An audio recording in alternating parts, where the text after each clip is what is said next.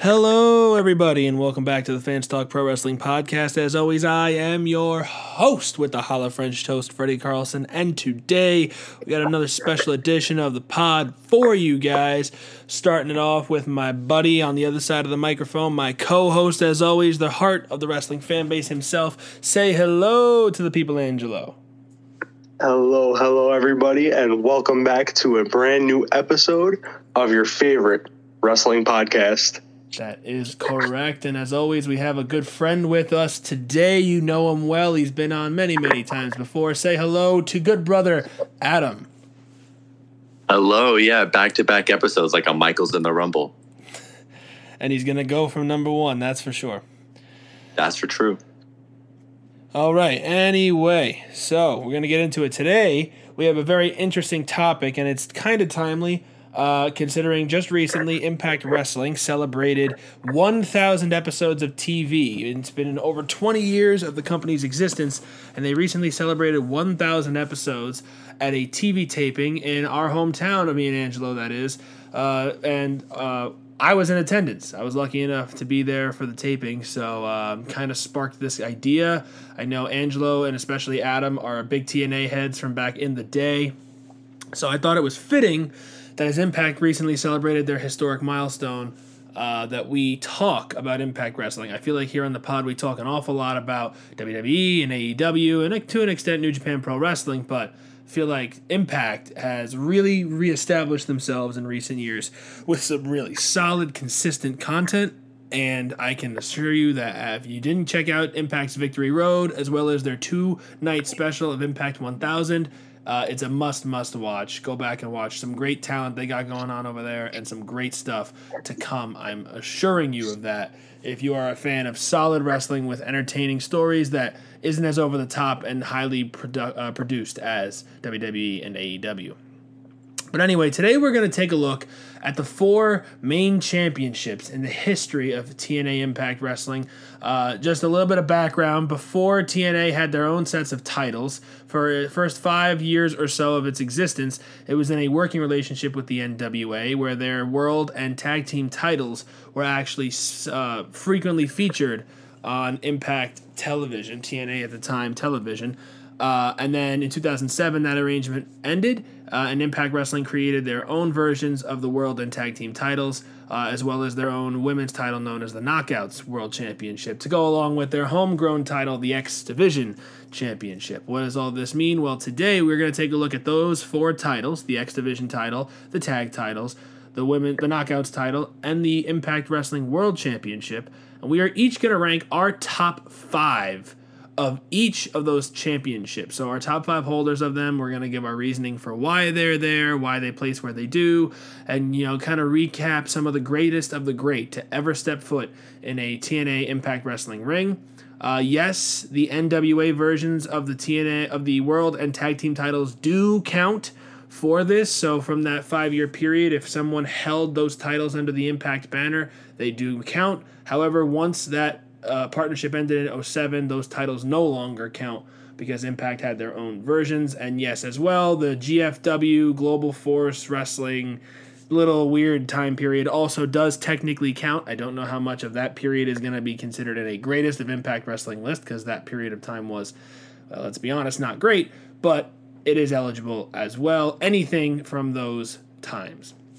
So we are going to get started with the N W A T N A Impact Wrestling World Tag Team Championships. And of course, these are titles that are held by some of the most well-known tag teams in the history of the business, some of whom did make it to W W E together, and others who are Impact Wrestling standards and stalwarts for years but never made it to a major promotion. And I think it's going to be a really interesting dive into the history of the tag team division at Impact, which has always been, for the most part, one of their more prominently featured divisions. And so I am going to give our guest of honor today, Adam, the opportunity to get it started. Adam, who is your your top five tag team champions of all time, starting at number five and working your way up to number one?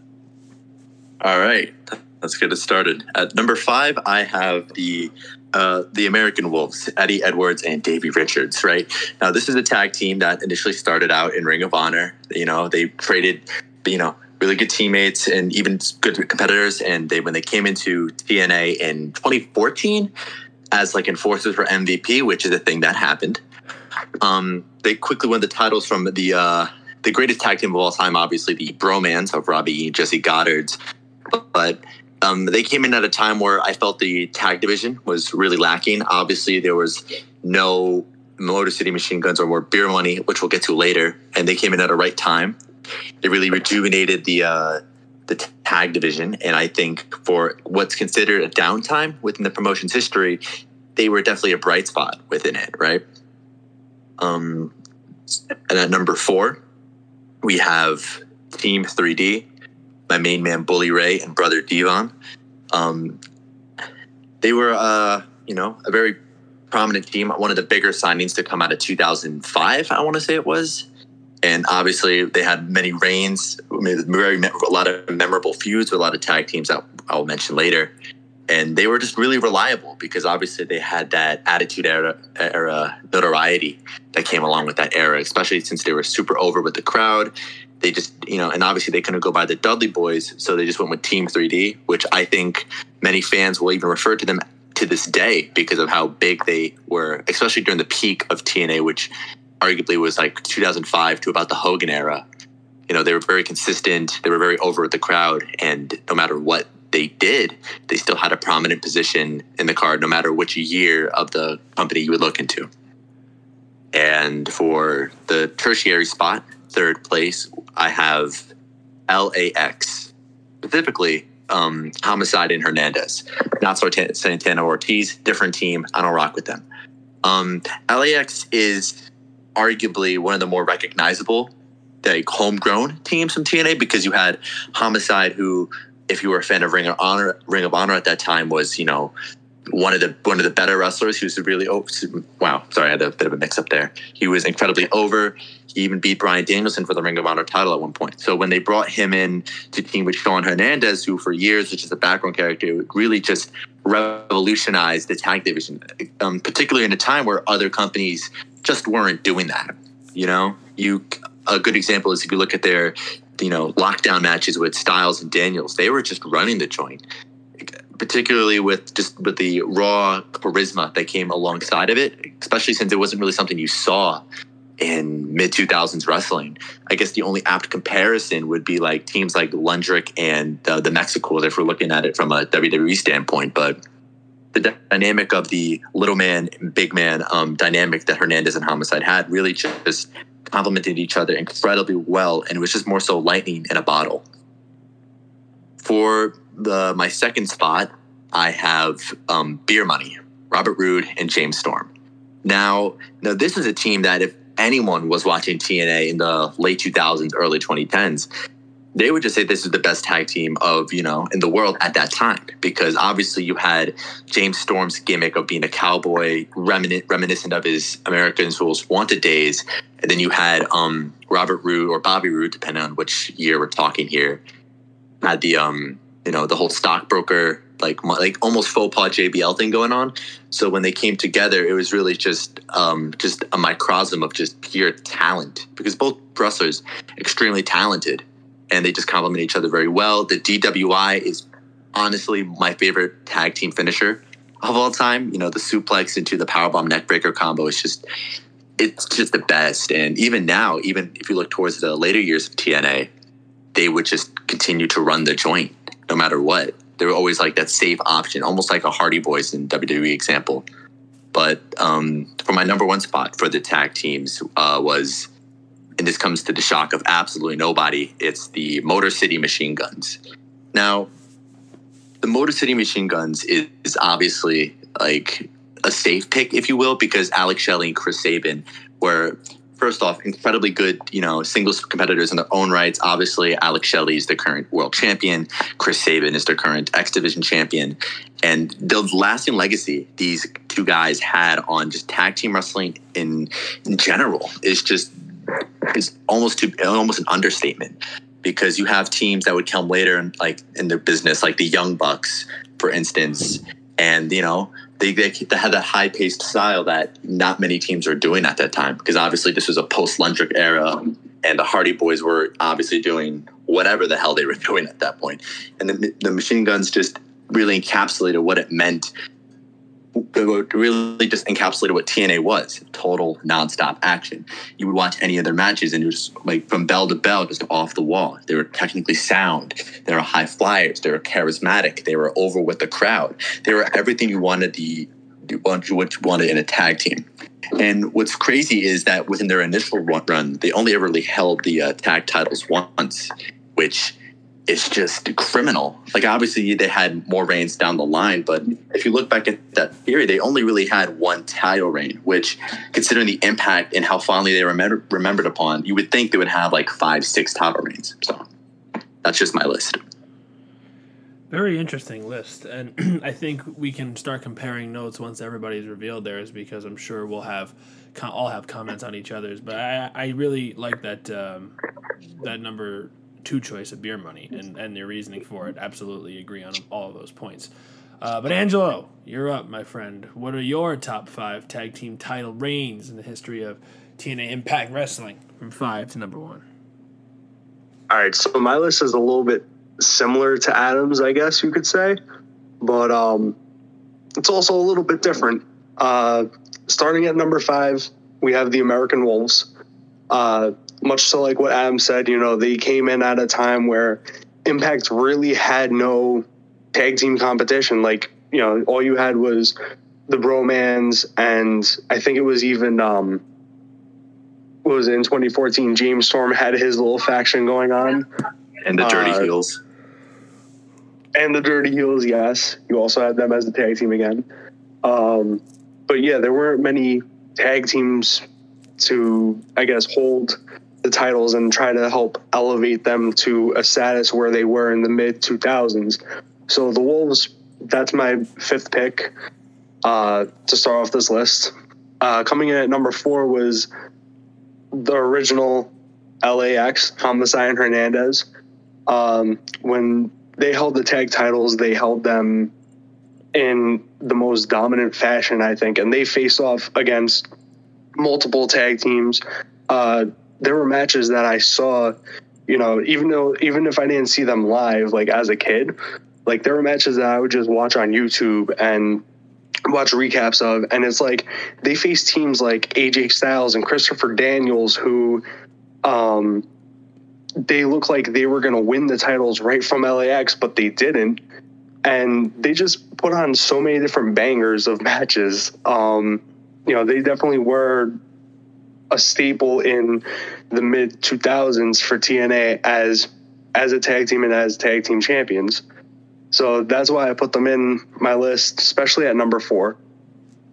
Uh, number three, this one's going to probably come a little bit as a shock, but I do have the team of Josh Alexander and Ethan Page, The North. Um, coming in, you know, the late, the later, like the later years of T N A, most recent, um, they are the longest reigning T N A Impact, whatever you want to call it, World Tag Team Champions at three hundred eighty days. That says something as a tag team for me, because like you would think that a company, most companies, I don't feel like value tag team wrestling properly. Like they just put the straps on people and they want to make them stars, but they don't want to make them single stars all the time. Like that was a thing that was always, I feel like, prominent in wrestling, mainly in W W E, was you put the straps on them, you know, especially in the early years. And then there's always one of them that outshines the other. And the North, for the time that they were tag team champions, even a little bit after, they still remained as a tag team and they still held that, uh, that standard for tag team wrestling. So for me, they take up the third spot in the top five uh, in T N A Impact World Tag Team Championship list. Uh, number two, I have Beer Money also. James Storm, Bobby slash Robert Roode, whatever you want to call them.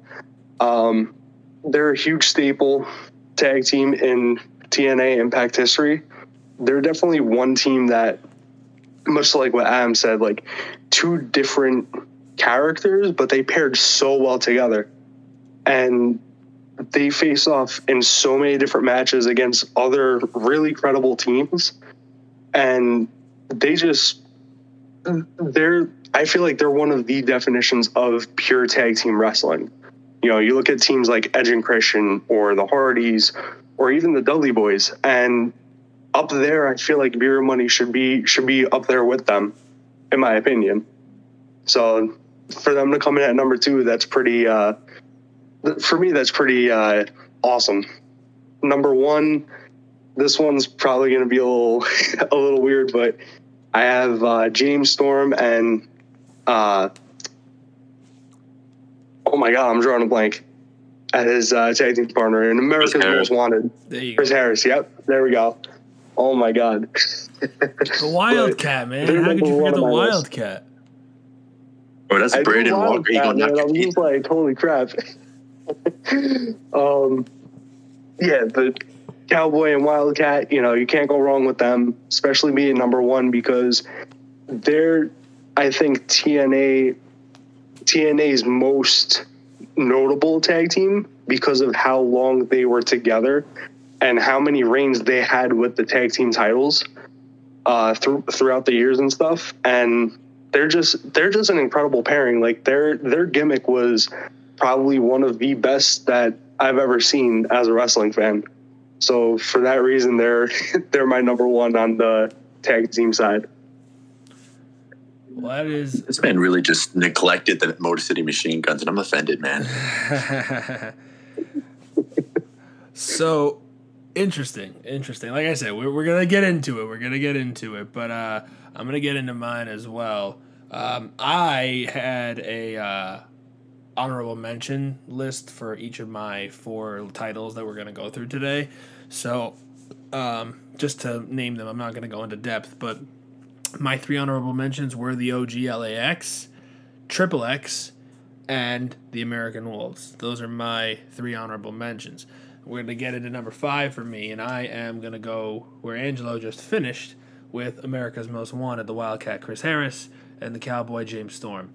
Uh, I think the reasoning that their impact, no pun intended, on T N A over the years is so significant is because they were the first great tag team. They were the first great duo to ever step into a Impact Wrestling ring, and that is saying a lot because they've had a great um, great number of teams that have come through over the years since.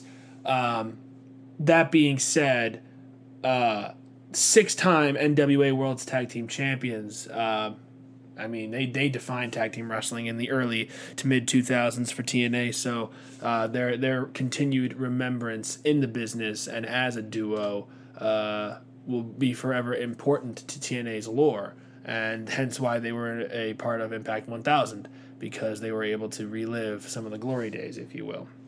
So they are my number five. At number four, similar to what Angelo also had referenced these guys as well, Uh, Josh Alexander and Ethan Page, The North, former two-time Impact Wrestling World Tag Team Champions, and a lot of that is based off of their one-year reign with those tag team titles, three hundred eighty days, uh, back in two thousand nineteen and into twenty twenty, which they took the titles off of Santana and Ortiz at Bash at the Brewery in two thousand nineteen, and they lost them at a taping to the Motor City Machine Guns, who we'll get to again later. Uh, the North uh, really redefined tag team wrestling and brought it back to prominence and impact, which I feel like it needed. Now, um, present day, I don't know if they're as important as they even were in that title reign, but Josh Alexander is someone who's got uh, two longest reigning world uh, championships to his uh, credit and impact. The tag titles with Ethan Page and um, the world title, which we'll probably talk about in some way later, but... Uh, it's go, it goes to show without a question that uh, the North were really highly valued, and they put on some really great matches during a time where Impact was obviously um, not at the most pro- prominent in their time frame and, their, and in the eyes of the, the rest of the world, um, and heading into the pandemic as well. So they did a really great job of of being the highlight of what wasn't always a highlight-filled show, and I don't want that to be... Uh, misconstrued as that they were, you know, the best of a bad situation. They were really, really good, and that's why they're on my list at number at number four. At number three, we're going to circle back to James Storm once again. James Storm uh, as as um, we've heard about plenty of times, has been one of the more um, well-known and beloved uh, tag team wrestlers in Impact Wrestling. And we're going to go to Beer Money. Beer Money was another team that seemed to have been thrown together at first, um, and the concept of it was a little hard to see, but soon after you really learn why. And as a duo, they won the World Tag Team titles together five times. And again, kind of carrying over that success that was created by America's Most Wanted, they then brought it into a new era of T N A, uh, feuding with the likes of the of Team three D, and the Motor City Machine Guns, Generation Me, among others. And uh, I just don't think that they get enough credit sometimes. Everybody always looks at America's Most Wanted as the most impl- uh, influential team in T N A history, but Beer Money was amazing. And as you said, that D W I finisher, just chef's kiss of how fantastic they really, really were. So uh, without question, they are uh, my personal favorite um duo of James Storm and Robert Roode, because he had a couple of other partners as well.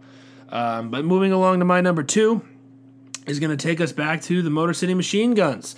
The Guns, um, as Adam said, they had only one tag title reign during their initial run in Impact, and I think that's a crying shame. But it also speaks to the level of talent in the tag team pool at that time. There's a lot of great tag teams vying for the gold, and it's hard to get your hands on the gold when that's the case.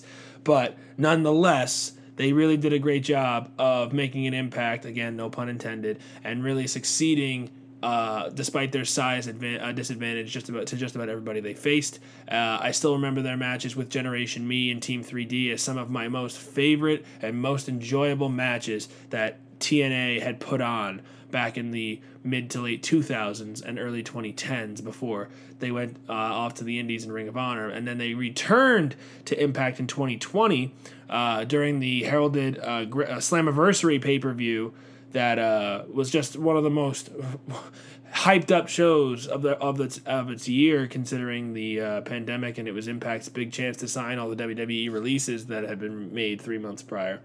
And the Guns have since won two more tag team titles and are stalwarts in the division and in the lore of Impact's tag division. But for me, number one, uh, I mean, and, and as if there could really be any um, any other team who is, in my opinion, the number one tag team, if not, not just in the history of T N A Impact Wrestling, but arguably of all time. And that is Team three D, Brother Ray, and Brother Devon. Uh, Brother Ray and Brother Devon, obviously formerly known as the Dudley Boys, are the most decorated tag team in the history of professional wrestling in terms of the amount of championships they've won.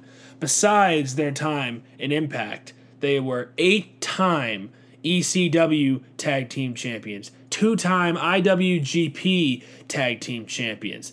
They were also eight-time W W E ta- uh, World Tag Team Champions, one-time W C W Tag Team Champions, one-time W W E Tag Team Champions, all of that not in their time in Impact Wrestling. You want to focus on their time in Impact Wrestling? Well, they were two-time T N A World Tag Team Champions, as well as the inaugural winners of it. They also held the N W A version once as well. Now, it might not seem like they held as many of the tag team titles as some others on this list, like Beer Money and Uh, America's Most Wanted, who held uh, five and six respectively, but Team three D were the signing for Impact that really put them on the map. In their first few years, they had some big names. Obviously, Jeff Jarrett founded the company. Uh, Jeff Hardy, who wasn't as big of a name, was there. Some other guys, you know, Macho Man Randy Savage had made one appearance. You know, there was some notoriety, but when Team three D left W W E and came to T N A, it changed everything, and it led to a swarm of guys following behind. I think the next biggest being Kurt Angle. But, yeah, without question, uh, the arrival of Team three D was an instant impact and an instant freshening to a division that had already so many great uh, hands. So Team three D, in my opinion, is is the greatest tag team in the uh, history of the T N A tag team titles, and in the top three uh, tag teams of all time. And that is my top five. And now we'll take a chance to kind of share notes on each other's lists.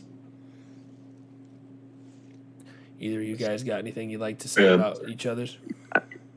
I mean, obviously, I we all have different, um, like you know, number ones, which I think is really good. I think it just speaks to the volume of how many good tag teams are have been in T N A, and even ones that we haven't we didn't even mention in the list at all, like the Hardys or the British Invasion, or even Triple X, of which I know was in your honorable mention. But still, it's like I don't know. I feel like T N A came out. If T N A did a lot of things good and has done a lot of things also bad, I feel like one of the main constants was they've always had an, a, tr- a terrific um, tag division. Yeah, I, I wholeheartedly agree on that. They've definitely always put a lot of stock in their tag division, and that's kind of been their saving grace in the bad times and their piece de resistance in the best of times. Um, and very rarely do we ever see the tag division take a back seat. I, I really do think that um, they did a really good job for a majority of their twenty-two, twenty-one-year history of keeping things fresh and keeping things um, – deep deep in terms of stories in the tag division. Uh, maybe a few year period where it kind of shrunk off a little bit, but I really like what they've done with it for a very long time. Uh, I will say um, the lack of the Motor City Machine Guns and Angelo in your list was just oh, that's shocking. What I'm saying. It was shocking to me, man. I I, I, I all the teams you named are, are, are worthy of the conversation. I'm not saying that, but the Guns, man, that they they they're T N A royalty. Man, like, what's your what's your beef with Detroit, dude? God damn. You don't want to know what Detroit's into me, all right? All right, all right. Well, we, we won't get into Detroit. Detroit's not the best place to go visit. But nonetheless, um, nonetheless, we will we will di- digress. Um, yeah, so that is T N A's Tag Team Championship Division. And now we're going to move on to T N A's original O G championship, their homegrown talent, their homegrown title, and the title that's created more buzz than any other in the history of the company. We are talking about the X Division Championship. Mm-hmm. Essentially, their mid-card title, it was a hybrid of a mid-card and cruiserweight title that really, truly revolutionized wrestling in a way that the cruiserweight division in W W E was failing to do. And it might not have been as impactful as the cruiserweight division in W C W a few years prior, but it was its own perfect blend of high-flying octane action and big-name star power. And over the years, we've had so many great X Division champions, so I'm really excited to see your guys' list. Adam, once again, the floor is yours for the X Division Championship. Okay, so right off of the bat, um... Um, just for some honorable mentions, because I actually did put one for the X Division, is uh, Frankie Kazarian and Michael Shane, or Matt Bentley, depending on who you are. But, um, you know, these are two guys that, you know, within the early years of the company really held it down. And obviously Kazarian went on to uh, have a more illustrious career in comparison to Matt Bentley, but, you know, still worth a mention. Anywho, my number five is the the ace of Team Canada, Mister Destroyer himself, Petey Williams. Um, because Petey P- Williams came at a time where it's like, you know, the X Division was really just getting into the swing of things, and especially since his finisher, the infamous Canadian Destroyer, which is almost like like a go-to move for half of the industry at this point, was really a pioneer with that. He was a natural heel, especially being positioned as the top guy in Team Canada with Scott D'Amore. Um, and yeah, I feel like, especially if you watch his matches with A J Styles and Victory Road two thousand four, that the first time anyone has ever hit a Panama Sunrise was actually done by Petey Williams. And I think the matches he put on with Styles and Sabin and on, you know, Amazing Red, I feel like he's definitely a sleeper pick, but a solid pick nevertheless for uh, number five. At number four, we have Double A, Mister I'm a no-sold and Starship Pain, uh, Mister Austin Aries. Oh, God. Um... Yeah, say what you want about the guy, you know, obviously he suffers from the Senshi syndrome of just being a douche, but you can't um, take away his uh, contributions to the X Division, you know, as he was the pioneer for Option C. Obviously, he was the one who beat, who was at the longest reigning at the time, you know, Bobby Roode for the world title, but that's a separate conversation. He really elevated the X Division title to like a more desirable position because it had been stagnating for a couple of years at that point. I'm not gonna lie, I feel like the champion was before him was Brian Kendrick, which if that's your champion, that's indicative of your division. I mean, but um, all, uh, sidebar, I mean, it is indicative of your division, but going from Brian Kendrick to Austin Aries is more of a lateral than it is a forward pro- progressive progressive pass. But I'll diverge. Continue. Yeah, let me tell you.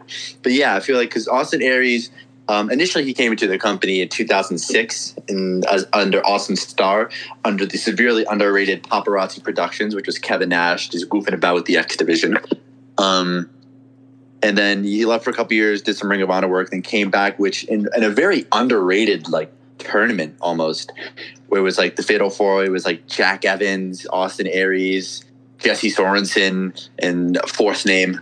But yeah, he beat Brian Kendrick because, say what you want, Austin Aries is still a very prolific uh, professional wrestler. He's really good at what he does. The Brainbuster, the Last Chancery, the four fifty. Man really had it all outside of that shitty beard. But yeah, I feel like he elevated the, um, the title to um, unprecedented heights considering what it had been in previous years. In my third spot, speaking of unprecedented, we have main man Samoa Joe. Not to be not to be confused with Roman Reigns. That's a different Samoan Joe, but main man Samoa Joe. Now Samoa Joe it isn't really your typical divisioner. Obviously, he's more of the of the heavyweight spectrum, but still, it's not about. There's no weight limits. There are no limits, as you know, has been repeated throughout the years. And Samoa Joe really brought that air of this is the workhorse type belt. Because he came in, he was just wrecking shit left and right. He won the title, and then he was just a genuine threat. Nobody was safe from Samoa Joe in two thousand five, two thousand six. You just couldn't beat him, right? Like, he would go in, he would choke you out, he'd, you know, beat you with the muscle buster, and he was basically equivalent to how Gunther's being booked right now in W W E, if you look back at his reign back then. Um, and at my number two, you have um, the Ultra Boy, or the X Division, um, particularly within their earlier years, you have the phenomenal A J Styles. A J Styles was obviously the first X Division champion, beating um, Psychosis, I think, Senshi, Loki, and uh, Jerry Lynn in that elimination match. Uh, and he was just Mister X Division, you know? If you look back at those early um, Ultimate X spots and any X Division match between two thousand two to the latter half of two thousand seven, A J Styles was him. Everyone talked like, oh, who's him in wrestling? If it was the X Division back then, it was A J Styles. Nobody could perform at the level that he does. You know, nobody could just compete with him. If there was a bar, A J Styles would have Fosbury flopped right over it. The bar. But, yeah. But the reason he's my number two is that A J Styles, for most of his career, has been outside of the X Division in the main event scene. And so that's why he's not my number one. My number one is ten-time champion, married to Velvet Sky, Mister Chris Sabin. Chris Sabin is a guy who's been with the company since day one, right? For the twenty-one years that T N A, Impact, um, formerly known as G F W, has been a company, Chris Sabin has been a part of it. And he is the current and ten-time X Division champion. And I feel like such a longevity can't be um, unnoticed, right? Like, he was there through the best of times and through the worst of times, and he was X Division champion for a long time, you know? He went from his long hair phase with the Hail Sabin and all the way up to the Motor City Machine Guns, all the way up to right now. Like, the X Division isn't anything without Chris Sabin. He built that division, and it's time we give him props for it because no one else was doing it like Chris Sabin, you know, for all those years and through so many management changes. It's like, sure, he won the world title at one point, but Chris Sabin is primarily known, if not for the Motor City Machine Guns, for his status and his notoriety within the X Division itself. Oh, yeah. Amen to that. Chris Sabin is goated, and I got to witness that in person because, as you referenced, he's a ten-time champion. He's also the current champion, and I got to witness him winning that title for a tenth time uh, at Impact one thousand's taping, which has since aired, so no spoilers. It's it's, it's available to the general public now. But, uh, yeah, absolutely um, incredible performer. Uh, Angelo, your top five for the X Division Championship. All right, my top five for the X Division Championship. Uh, we're starting off number five. Uh, I really debated on the list for this, but number five, we're starting off with the phenomenal A J Styles. I'm sorry, wait, wait, wait. You said he's number what? Number yeah, five. I think, I think you, um, I think you made a mistake there. Yeah, number five. I think you, I think you drew the number number two wrong. I think I did it backwards, but uh, yeah. Okay, um, continue, please. Fortunately, fortunately, I did put him at number five, even though he is, I think, who a lot of people do associate the Impact X Division Championship with. Um, you know, I, I really, really did debate this whole list because I, I'm not really sure, like, why, but for some reason I just felt like, I don't know, he just deserves to be number five on this list because, you know, he had a lot more, I, I feel like a lot of better accomplishments than just being known as the X Division champion. But nonetheless, he's my fifth pick to start off this list, but you know, we'll see we'll see what happens as it goes on. Oh God. Um, number number four, uh, actually above him. You guys are probably gonna hate me for this, but number four is uh, Samoa Joe. Uh, I'm, I'm, I'm gonna hear you out. I'll listen. Yeah, I'll hear yeah, you out. Um, I, you, you, not not the worst.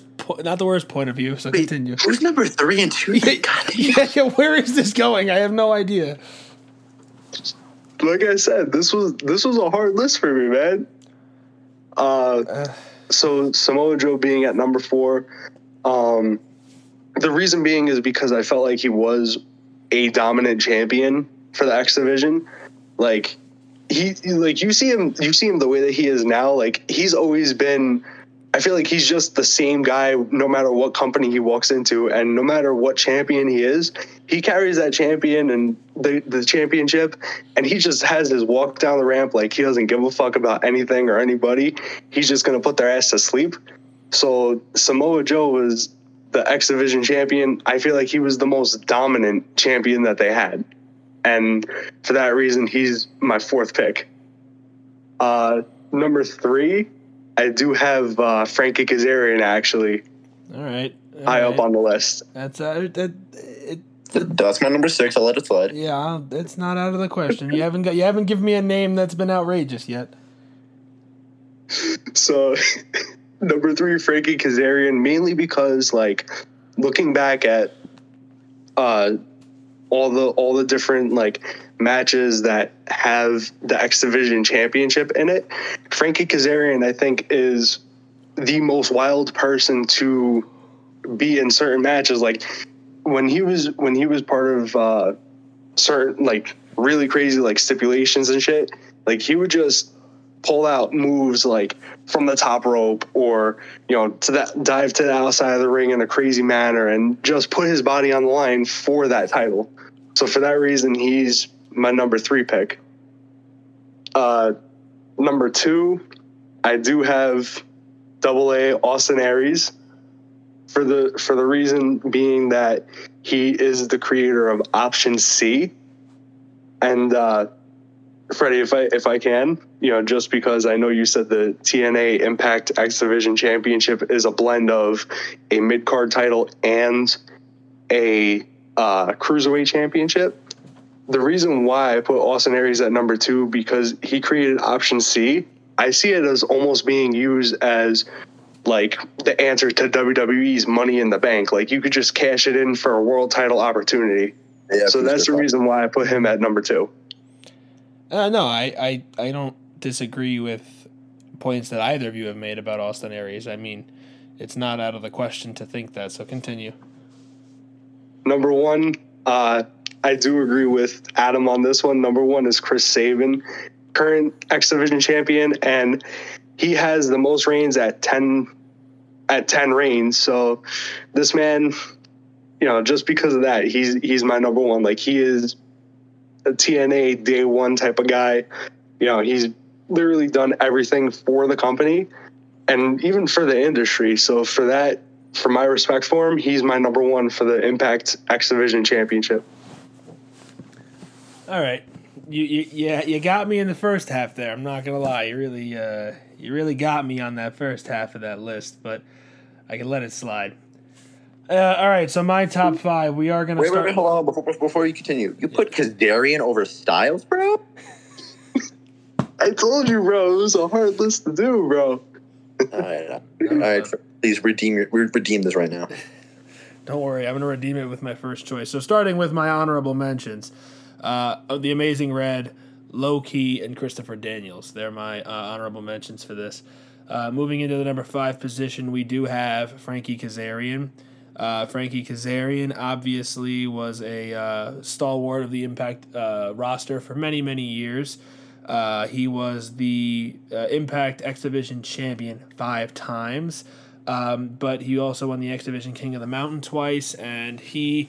Uh, never really transitioned out of the X Division to the main event scene, and I think that it both benefits him for this conversation but hurts him in his overall, you know, lo- looking back at his career, because Kazarian really did have all the pieces to be a, a, a major player, and I know he was in W W E for a time, and there was that, you know, same kind of concept of, oh, he might get to be something one day, and then he really wasn't anything, and, you know, there's a lot of back and forth that we could potentially have on Frankie Kazarian, but he uh, held the title four times before he left uh, Impact, and then he won it again uh, upon returning there last year, and he did uh, exercise option C, which has been a uh, a, a considerable uh, st- uh, standard bearer for people who hold that title, uh, and I do think that um, uh, Kazarian is one to remember, uh, and I don't want us to forget about Frankie, you know, getting lost in there with some other big names over the years.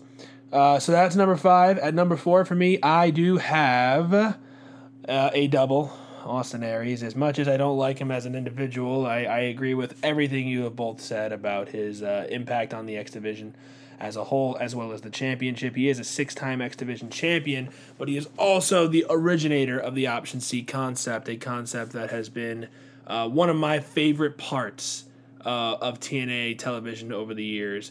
And uh, I know that it's not something that's always been kind of used in the same way. And, um, you know, they don't really specify what time of year it can be optioned.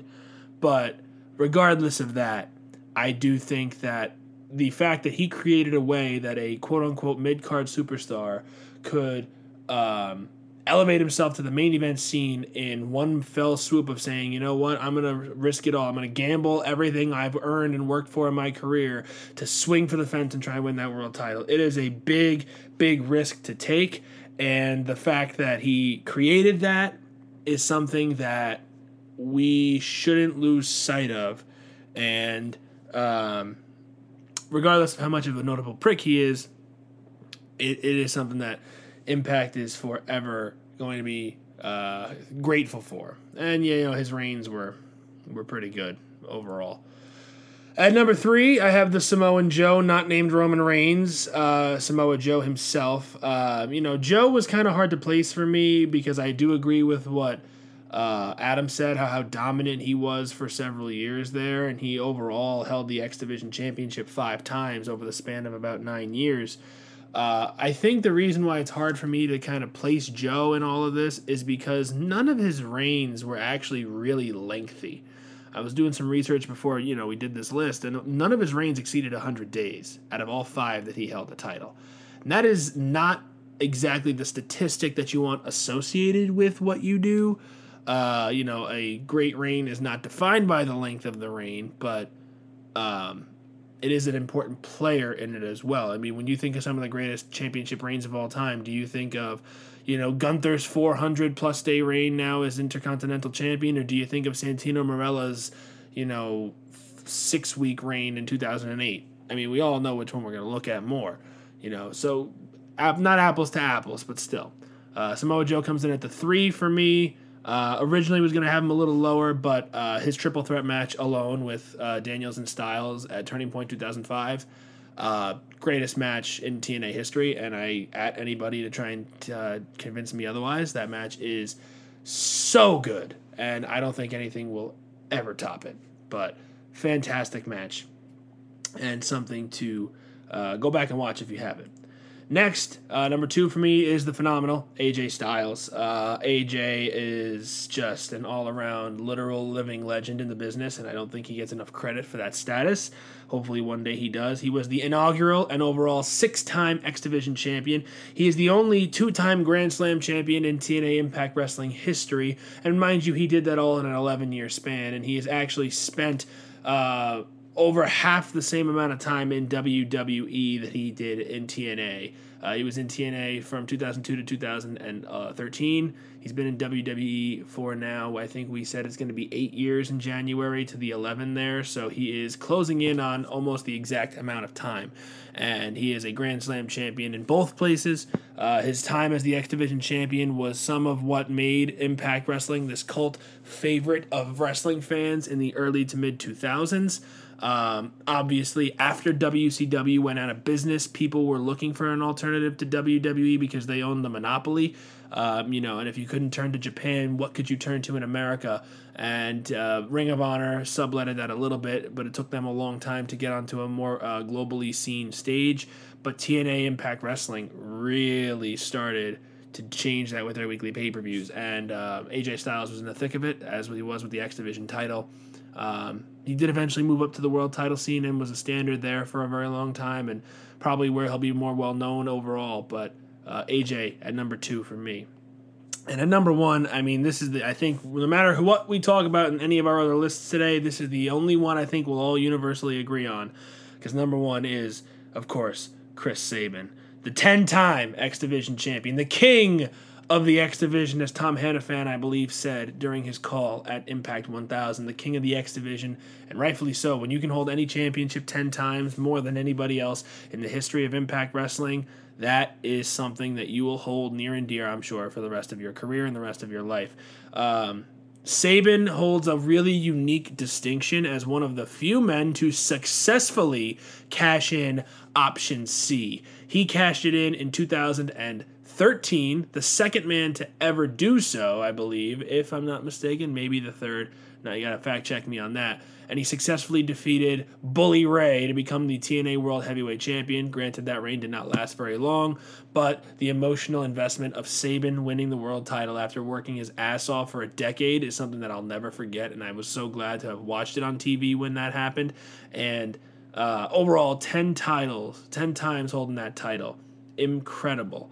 And I really do think he'll be the ne- uh, one to cash in Option C again on the current Impact World Champion, Alex Shelley, his tag team partner. Uh, we talked a lot about the Motor City Machine Guns today. This might be the last time that we talk about them. Uh, so don't want that to be lost sight of, even though um, Shelley might not be in the greatest of all time for World Championship discussion. To see Sabin and Shelley go one-on-one at this stage of their careers really excites me. So, yeah. Chris Sabin, I think, universally agreed upon as the greatest X Division champion in the history of T N A, and I don't think any of us will disagree on that. So hopefully, yeah. that re- hopefully that redeemed a little bit of what Angelo's uh, choice to put Styles at the five did to our conversation here. Mm, despicable, Desp- let me tell you. At least he didn't. At least he didn't look. It could have been worse. He could have put Abyss on the list. All right. Yeah, if you put Abyss on the list, then uh, you know, then there's just there's no turning back, man. Yeah, there's no turning back. I know it. I'll get kicked out. Don't worry. Yeah, I, I do. Listen, I, I don't mean to be rude, but uh, yeah. anyway, anyway, I don't want to be too much of an ass. Uh, moving right along, we're halfway done, and we're gonna now move over to another title that T N A uh, created uh, for their Knockouts division. And uh, honestly, this this championship is the sparking of this list in my eyes, because I posed this idea to the club. And, uh, of course, Adam and Angelo uh, were the ones who were happy to agree and talk about it with us today. But um, uh, during Impact one thousand, for those who haven't seen it, they had the showcase of the greatest knockouts of the past, present, and future Uh, T N A Impact history. Uh, many of them uh, were a part of it. It was a ten-knockout tag, which pitted um, Savannah Evans and Giselle Shaw along with Deonna Purrazzo, Angelina Love, and Uh, the, the, the, the, I can't remember the fifth person's name. I apologize. Oh, Tasha Steelz, the Boricua Badass, uh, taking on the team of Jordynne Grace, Mickie James, Awesome Kong, Trinity, the current Knockouts champion, and Gail Kim. Uh, so if you didn't check that out, please do. It's a great match. Uh, really showcases the past and present.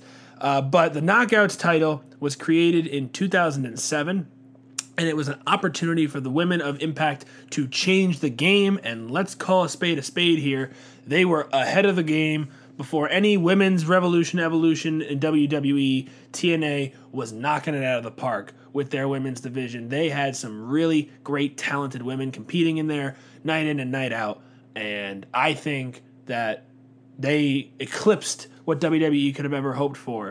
Uh, obviously, W W E came around eventually, far too late, unfortunately.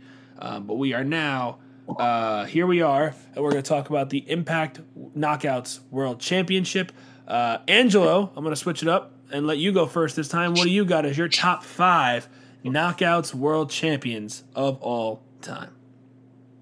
All right, so, Freddie, this list definitely, like, was the hardest one, I think, to actually come up with, because it is the Impact Knockout Championship. It's been around for probably the shortest time in the company's history. So kicking off with number five, I actually do have two names on here only because I couldn't figure out which one would be an honorable mention, if you will. So at number five for a tie is Angelina Love and Madison Rayne. Only reason being because they did both hold the title uh, in the early stages, and they were iconic to the title, but they didn't really have the best of reigns, if you will. So for that reason, they're both at number five. Uh, number four, you might hate me for, but it's actually uh, Jordynne Grace. Uh, for the fact that she actually restored honor to the title in the most recent years. I mean, she's just she's just one dominant woman in any pro wrestling ring. Like, she can go against the best of the best, and for that reason, she's number four on my list. Uh, number three, I have Mickie James. Um, she's held the title a couple times.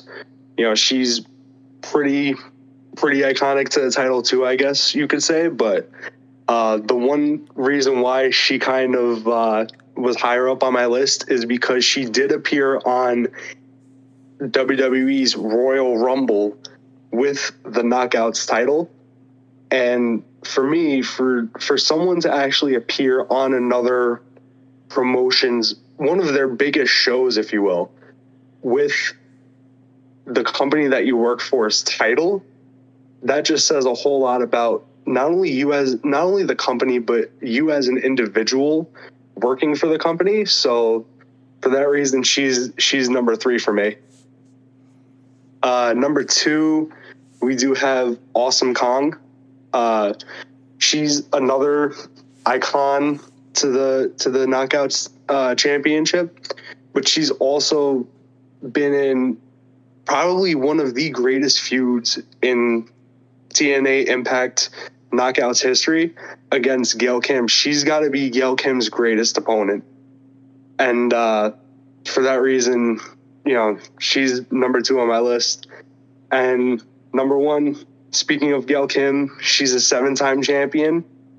And uh, she's definitely put on such great matches over the years. And for that reason, she's the highest one on my list. All right, interesting. Uh, what do we got from you, Adam? All right, yeah. Uh, similarly to Angelo, I did have a hard time with this list. Like, I had the I had the top two done immediately, but uh, three through five, I was you know, you know, keep going, you know, adding and changing, then removing, so on and so forth. For my um, number five, I have Velvet Sky from the uh, from the beautiful. From the Beautiful People, because I feel like Velvet Sky kind of represented the exact vibe you would get from tuning into T N A on Spike T V from around two thousand nine to about two thousand ten, right before the Hogan era, right? And I feel like her two reigns were really good, very solid, and I feel like she's very a very underrated performer. So that's why I have her at number five. Number four is Angelina Love for similar reasons, but I feel like Angelina Love kind of was the catalyst or that catapulted uh, Velvet Sky, Madison Rayne into the their from from respective reigns, because obviously the Beautiful People was spearheaded by Angelina Love. She was the head of the Beautiful People and a reason why millions of teenage boys would teen, uh, tune in to Impact or T N A at the time. Um, and at number three, we have the Awesome Kong, or Karma if you're a dork. Um, Awesome Kong went against every conventional, I guess, idea of what a woman's wrestler is. Um, you know, she had a more intimidating factor to her that a lot of just women's wrestlers just failed to, I guess, you know, capitalize upon or just even have in general. And Awesome Kong came in. She was just a force to be reckoned with, you know, from her presentation to her theme to how she wrestled to how she was booked. Um, the Knockouts division just simply wouldn't be where it was or, or it is today if not for Awesome Kong. Um, and for number two, I have uh, Mickie James, or, you know, Nick Aldis' wife, um, because Mickie James obviously came into T N A after her initial W W E run. So she was more so a mainstream, I guess, crossover, because Mickie James was obviously incredibly popular. She was a multi-time champion in W W E. So when she made the crossover to T N A, it was only natural that she would dominate the division because she had dominated the, you know, the, I guess, bigger leagues, if you will. And, you know, she brought a lot of prestige and a lot of eyes onto the product, which ultimately, as a company, that's what you want to do. You want people to watch your product, and your champions should reflect that. And like Angelo had mentioned uh, in the twenty twenty-two Women's Rumble, when Mickie James came out with the Impact Um, Women's Championship, or Knockout Championship rather, um, and even even displayed it on the little nameplate, that was unprecedented, because for many years T N A was almost like a taboo topic that W W E never really talked about outside of a hint and a nod and a wink every so often. But so to see that really just shows how much not only respect the industry has for Mickie James, but how prestigious she made the title in of itself. And at my number one, we have, uh, who else would it be? It would be Gail Kim. Gail Kim was the initial champion for the Knockouts division. She was positioned as their ace, if you will, for many years. And for, but outside of the fact that she just simply doesn't age, she simply is just incredible in the ring and is the standard for not only just the Knockouts division, but women's wrestling as a whole. You know what I mean? Gail Kim is... You could put her, you could argue that within the entire realm of women's wrestling, you could argue Gail Kim having a spot on that Mount Rushmore. Just to, and that's just indicative of how much influence that she has, or and how much, you know, respect and how much prestige that she did bring to that title and to that lineage and to the history of Impact Wrestling. Some great lists, boys. So let me get on to mine now. Uh, we're going to start at number five, and indeed, number five for me is actually Awesome Kong. Um, now, I know Kong, you know, in, in the lore of Impact, her importance goes beyond her amount of championship reign. She was only a two-time Knockouts champion uh, overall, but Awesome Kong, as has been discussed and as is evident, was the featured performer alongside Gail Kim during the early days of the Knockouts division as they tried to create this uh, culture of inclusivity and, hey, these girls are going to go out there and put on probably the best match of the night on any given night because it doesn't matter who they are. And, uh, you know, it's not meant to be defined by gender who gets to be the main event. And her and Gail Kim proved that. Uh, and I think that Kong, in the grand scheme of things, will be a, is a Hall of Famer, and rightfully so. Um, Her time as champion, maybe not as important as her significance overall. And I think that if we were talking about the greatest knockouts of all time, just in a general sense, I would probably have her a lot higher. Uh, but if we're talking specifically about the title, Kong comes in for number five for me. Um, I meant to mention my honorable mentions, as I've been doing. For me, my honorable mentions, Tessa Blanchard, Tara, and Madison Rayne. Those are my three honorable mentions. Moving on to number four is Angelina Love. Now, Angelina Love, the leader of the Beautiful People, she's a six-time Knockouts World Champion, and that was a record that was held for a, a very long while uh, until it was eventually broken by someone who we'll talk about in a little while. But she was um, one of the more uh, unexpected success stories, I would say, in the history of Impact. Uh, the Beautiful People was a popular gimmick for many reasons, of course, uh, back in the day. And um, she was one of the um, early uh, featured performers and probably one of the more technically proficient ones. I mean, you know, a lot of times there was this unfortunate concern of, you know, they hired, you know, women for their looks and not for their performance. Um, you know, others who proved that, you know, in later years uh, just weren't as good in the ring as some others Uh, might have been. But Angelina Love really bucked the trend. She proved that she could go, and she was really good at it, and she wasn't just there because of someone thinking she was attractive. And I think that that's an important note, is that, you know, this division was built to avoid that. And I love how they never they, they had their moments, but they never leaned fully into it. It's like, this is meant to be to for a competition over a championship, like it should be. And Angelina Love, at six times as the Knockouts champion, very much so deserving of a place uh, on this top five. At number three, I do have Mickie James. Yes, Mickie James, who uh, is one of the many people who uh, has succeeded to the level that she has in both W W E and in T N A. She was obviously in W W E a six-time world women's world champion overall between the Divas and women's titles. Uh, but in Impact, she's a five-time Knockouts champion, uh, including having reigns that span two different times in the company and um, against multiple different generations of talent. She arrived in T N A back in two thousand ten and was featured in, the, in stories with the likes of uh, Tara, who she had worked with previously in W W E, as well as the Beautiful People, and eventually um, with Gail Kim as well. Uh, before that ended, then she went back to W W E in twenty sixteen. After a few years there, she returned to T N A, where she had a few more reigns as the Knockouts champion, including the aforementioned appearance in the twenty twenty-two uh, Women's Royal Rumble for W W E, which, as anyone might expect, when a champion from another company shows up in this company as the champion, it's a big deal, because W W E never references other companies in their championships unless they really have a reason to. And uh, Mickie James, being the star that she was in both companies, proved that she can uh, be that kind of a star. Uh, I was there at Impact one thousand when she made her return after about six months off from injury, and uh, the place went nuts when Mickie came out. So she's still just as over today as she was twenty years ago when she started in the in the business with Trish Stratus in that story. Uh, but Mickie James, a living legend in the business, and I don't think anyone will disagree with that. Uh, probably the most controversial take I will have all day is my number two choice for this top five, and I have a reason for it. My number two choice, the virtuosa Deonna Purrazzo. And I will tell you exactly why Deonna Purrazzo is my number two choice on this list. She is, number one, the longest reigning Impact Wrestling Knockouts World Champion in history at three hundred forty-three days in her, in uh, I believe it was her inaugural run as champion. She's a three-time champion overall, but she was the first example, in my opinion, of T N A Impact Wrestling resurgence to, you know, genuine good television at any given moment in time.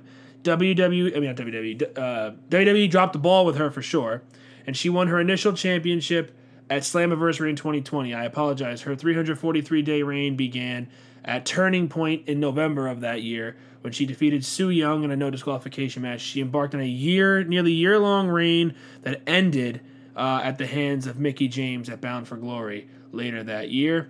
Um, it was an absolute incredible performance by Deonna Purrazzo, going on a run like that. Uh, and she never once faltered. She had stipulation matches. She has proven that it, you know, Impact's Knockouts division is not like any other women's division in the entire world. They don't care. They take risks. They have had such amazing matches, and Deonna reestablished that concept. The same concept that ten, fifteen years prior was created. Deanna, resur- Deanna resurfaced that in her reign. And uh, I think she is a prime example of somebody who left W W E after the ball was supposedly dropped with her, and now it's in her hands to either sink or swim. She didn't just swim. She became the queen of the ocean, and she was the shark that was calling the shots. Her contract is expected to expire on New Year's Eve of this year, and I think she will be a prime target for W W E to bring in in the new year as a new big name in the women's division, as somebody who will not just come in and be working the undercard and get forgotten about in a couple of months. She will be a force to be reckoned with, and I think Deonna Purrazzo, the Virtuosa, will be continuing to create new moments for herself. With that said, number one is Gail Kim. And I mean, again, we've agreed on two of our three lists now at who's the greatest of all time is Gail Kim, a record-setting seven-time Knockouts champion. She's a T N A Hall of Famer, and she has become one of the featured producers and advocates in the locker room for the women's division of, uh, of today in T N A. Um, and she can still go after being retired for four years because she wrestled for the first time in four years at Impact one thousand, and she didn't miss a beat. She didn't miss a step. She looked just as great in the ring as she did twenty years ago, as she did ten years ago, as she did five years ago. And Gail Kim, I, I don't see how W W E in two different runs with her didn't know what to do with Gail Kim. She was there in the early two thousands before her time in Impact, and they didn't know what to do with her. She left, became a star on her own. She came back. They dropped the ball again. And then she left and never came back. I, I, I swear sometimes W W E's ignorance to talent is is, is fu- infuriating. Um, but Gail Kim never let that bother her and never let her stop her. She continued to go out there uh, month after month, year after year, for so many years on end, whether it was as a heel or as a babyface, and just dominate the Impact Wrestling Knockouts division. And rightfully so, because she was the force behind it. Her and Awesome Kong as the inaugural two champions, uh, creating a legacy that will never be forgotten. So there's our top five Knockouts champions of all time. Do you guys have any thoughts? I just think it's surprising that we that we um, the three of us agreed on two of the number ones on, on two different lists. So I think that's pretty dope. I agree, yeah. I didn't expect that. I thought maybe if we had one, that would be a lot, but goes to show T N A truly has their own Mount Rushmores uh, in certain respects. Yeah. And uh, well, that's going to go out the window with this next list. Uh, yeah. This one can go so many different ways, so I'm really intrigued to see where we go. So, as we said, our final stop on this is the Impact Wrestling World Championship. So once again, as was discussed with the tag titles earlier, T N A had the working arrangement with the N W A for five years before they created their own world title. So those five years from two thousand two to two thousand seven also count towards these rankings. So if you hear somebody bring up the N W A World's title, that's why. Uh, but then, obviously, from two thousand seven to present day, it's the T N A slash G F W slash Impact Wrestling World Championship. Uh, a lot of different men and women have actually held this title. Uh, so it's going to be interesting to see uh, where we end up. So, Adam, the floor is yours. All right. So for my number five, we have um, Darby Allin's adopted father, Sting. As as as my number five, because Sting, um, before he came to T N A, he had a little break after W C W closed. Obviously, he wasn't signed to W W E until way later down the line, and Sting was brought in, and he was one of those people who really put T N A on the map. Because, you know, Sting being like known as one of the last W W E holdouts was really putting on a lot of bangers within that time period. He held the title a couple times, from like two thousand six to about twenty eleven, I think was his last reign, and he put on a lot of good matches. He was a safe person to put this title on, especially after the uh, Jeff Hardy debacle of Victory Road to twenty eleven. Um, and I think he was a very solid performer, and he just oozed main event energy. So it was just a logical decision to put his, not only the strap on him, but to put him at my number five. He's just a safe pick. You know, you can't go wrong with the Stinger. You know what I mean? At my number four, we have um, Bob Lashley, my main man, Bobby. Um, Bobby Lashley came in to T N A initially in about two thousand nine, but that didn't really go anywhere because that was like that weird Hogan era that was starting. And he had like feuds with like Jethro Hollis, what was his name? Trevor Murdoch's T N A name, whatever his name was. But um, he said I didn't really go anywhere, but he returned when uh, M V P was starting his beatdown faction or whatever it was called, the B D C, Beatdown Clan. And he beat Eric Young um, for the title. And then he just went on a tear. Um, particularly within the mid twenty tens, he was just, you know, putting on the... He was basically unstoppable. You put Lashley in there with anyone, and he was more likely not coming out on top. He came in with a sweatband. He would do, do the Kimura. He'd do, do the spear. And he was just a bona fide star, almost like a precursor to uh, the Almighty run that we saw in the early twenty twenties for W W E. Um, for my number three, we have the phenomenal A J Styles, as not only was he a great X-Division champion, he was also a great world champion. He was within the first five champions of the N W A T N A version of the, um, uh, you know, championship. And, you know, he'd hold it a couple times, go back to the X-Division. But I think what really brought it into the spotlight was in two thousand nine when he beat Kurt Angle, Hernandez, Sting, and Matt Morgan in a fatal five-way match where he beat Kurt Angle in the middle of the ring with that signature Superman four fifty. And that was just like his crowning moment because A J Styles, as we know, has was Mister T N A for the majority of the um, uh, existence of the company from like two thousand two to twenty thirteen, which is, you know, basically he was Mister T N A for like eleven years out of the twenty-one years history thus far of T N A. And I think if you're going to have a list with the greatest world champions, it would also be criminal and outright despicable to not have A J on your list. Uh, my number two, and number two is my personal favorite, but he's not objectively the best. But my number two is J E double F, haha, J A double R E double T, Jeff Jarrett. Now, people like to compare, uh, like like to say that the Triple H reign of terror of the mid two thousands was criminal, or how Roman's reigns of the of the twenty twenties is, you know, just dastardly. Clearly, you ha- they have never seen early T N A. Ref bump, nut shot, guitar shot, the stroke, one, two, three, Jarrett's going over, brother. Jeff Jarrett, obviously, him and uh, Jerry Jarrett being the... Um, founders of T N A, uh, Jeff Jarrett was actually not the first nor the second N W A T N A champion. It was first Ken Shamrock, then Ron the Truth Killings, and then they put the title on Jarrett. And the thing about Jarrett is people hated him. He, it was almost to levels that we see Dom Mysterio getting booed out of the building every week on Monday Night Raw.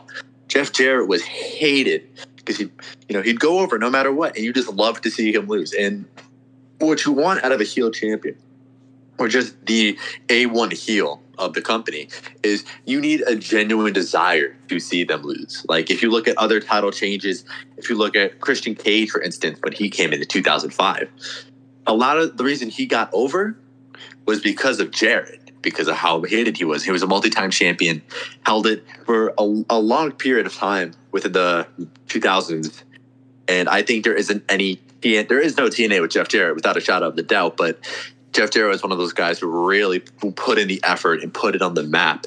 And even now, he's, you know, close to retirement age and is still putting on incredible bangers in A E W. This is going to sound like a crazy take, but if they put the strap on Jarrett, I don't think I'd be mad. Um, and for my number one, who else would it be? Kirk Angle. Kurtie Angle, Olympic gold medalist with a broken freaking neck, mind you.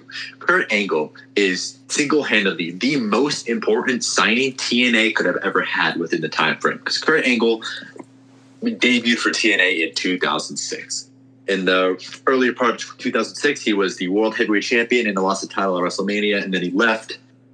Um, and then he went to T N A, and a lot of Kurt Angle's best work is in T N A and at the top. You have his matches with Abyss. You have his matches with Mister Anderson, with Samoa Joe, A J Styles, Sting. The list can go on and on and on and on. If you were anyone in T N A, you would have you would have had a banger with Kurt Angle. He is the standard bearer for the entire company. And people like to look back at his W W E run as really good. I would argue that his T N A run is better than his W W E career.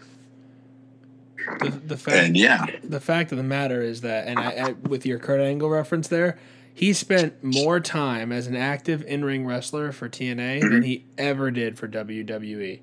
He debuted yep. in W W E in the uh, end of nineteen ninety-nine, November. He left in the fall of two thousand six. That is just about seven years. He spent over a decade as an active in-ring competitor for T N A. Goes yeah. to show that we all talk about what he did in W W E, and he had a great W W E career. If you just isolate his W W E career and he never wrestled again after two thousand six, he's a he's a he's a, he's a Hall of Fame candidate because he had a great career. But Perk Angle, just unbelievable. Yeah, and especially with the main event mafia and the amount of talent that he elevated throughout the years, it's like I don't think a lot of talent like A J Styles would even be where he is today if not for the influence of Kurt Angle. Like, because, you know, Kurt Angle would go in and he would just do his thing, and he brought so many eyes onto the product. Same that, thing with Mister Anderson. You know. Same thing with Mister Anderson. Yeah. Anderson obviously never became the same kind of star that Styles became, but Mister Anderson became yeah. a world champion after his time working with Angle because yeah. he got elevated by working with Kurt, even if he didn't necessarily win the feud. Mm-hmm. Even look at um, E C three. E C three wouldn't have had much as notoriety going into his failed W W E run or the infamous Control Your Narrative if not for his, you know, title win over Kurt Angle, you know? And the fact that Angle let him beat him, I mean, the the fact because Kurt probably could have mm-hmm. said no. He had probably had the backstage pull to do that at that stage of his career, but he mm-hmm. didn't let it happen. He was not afraid to take the pin to put somebody over. Angelo, that's the truth. Angelo, your top five. Oof, another one, another list that uh, was a little bit hard to put together exactly, but. I still think that it is a pretty solid list. If you um, say Austin Aries, I'm going to lose my shit. No, bro, come on. Why you got to say that about Eric Young? Eric Young, okay. What do you got to say? What, what's your list, my friend? All right. Started off at number five. It is the founder, the creator of T N A himself, J E double F, J A double R, E double T, Jeff Jarrett. At number five. Yeah. All right. He, he he's five on the list. Um, much much like what Adam said before, like, you know, though he may not have had the, I guess that the greatest reign ever, but the the man was a great like heat generator for the company. And his time as champion, people just, a lot of people just wanted to see him lose. They wanted him to to just lose the strap and not be seen as, as like the champion of the company or the face of the company. But even though like he would win matches that people did not want to see him win, he still pulled the title up to a certain status. And for that, for that's my reason why he's fifth on the list. Uh, number four, we're going with Big Bob, Bobby Lashley. Big Bad Bob. Uh, Robert. Robert. Bob. Just Bob. We'll just call him Bob. Uh, reason why he's he's number four on the list, and this is something that I had to reflect about, you know, over the past week, um, is because. You you guys probably won't agree with me on this, but it's kind of the way that I started to, I guess, realize, like, where they were going with his run is he kind of had, like, a Brock Lesnar-type role as the T N A champion. Like, he would just wrestle in matches against people who you knew, like, they weren't going to win, but he still turned some people into stars. Like, he put on he put on so many good matches against different talent who you wouldn't think would even really, I guess, deserve a world title opportunity at the time, but he still put on a great match against them. He still let let them show their ability, and for that, he's he's number four on my list. Uh, moving on to number three, the longest reigning Impact World Champion, Josh Alexander. The man just puts on so many bangers, no matter who he faces. Um, he, he was one hell of a tag team champion. He was one hell of a world champion. And now we're going to see him face Alex Shelley for the world title. We don't know who's going to win that match, but if I was putting money on it, I would definitely bet against, bet against Shelley and put my money on Josh Alexander, just because of the fact that this man is literally a walking weapon. Like, he's in the pet, in the most recent time, like, he's just one guy who you could put the strap on and let him carry your company, let him carry that name, and he'll elevate every, like, he'll give everything to elevate that title. So for that reason, he's number three for me. Uh, moving on to number two is the phenomenal A J Styles. Uh, yeah, not much to say about him, mainly just because he's the GOAT. Uh, he also did threaten to walk out of Impact with the world title. And uh, I feel like that moment was just, for me, it was just funny as hell, just seeing him, like, walk around with the title, hop in, hop in the brand new car that he got from Dixie, and just drive off with the title. Um, yeah, f- talent aside and everything, he's just one of the best, one of the best, like, people in the industry. So for that reason, he's number two on my list. Uh, number one, I do have to agree with Adam on this, is going to be the Olymp- the Olympic gold medalist himself, Kurt Angle. Uh, Kirk, much Kirk so like Angle. What Adam said. Kirk Angle. Kirk, Kirk. uh, much so like what Adam said, he did put on great matches against the likes of Abyss, Samoa Joe, Jeff Jarrett, Sting. The list goes on and on, but he's one of the best wrestlers in the world. And for that reason, he's my top my top guy for the world championship list. Very interesting. Very interesting. Thank God you did not say Austin Aries. Why would that mark go anywhere on, on the world title list? Man, I, I don't, don't know, know bro. I'm just I'm just making sure, man. I'm just making sure. Yeah, I mean, I mean, to be fair, he could have said Alberto El Patron. I was like, let's be real here. Oh God, nah, dude, dude. No, so, well, notable notable prick, Alberto El Patron. Um, but yeah, no. I'd find him off of the podcast if I did that. Yeah, you'd be fired and released. Best of luck in your future endeavors. Um, but anyway. Oh, God. Anyway, uh, yeah. let's, get, let's get out of mine before that joke goes out of taste. Um, honorable mentions for me, Big Bad Bob, Bobby Lashley, the Charismatic Enigma, Jeff Hardy, and another guy named Big Bad Bob, not as big but still just as bad, the glorious one himself, Bobby Roode.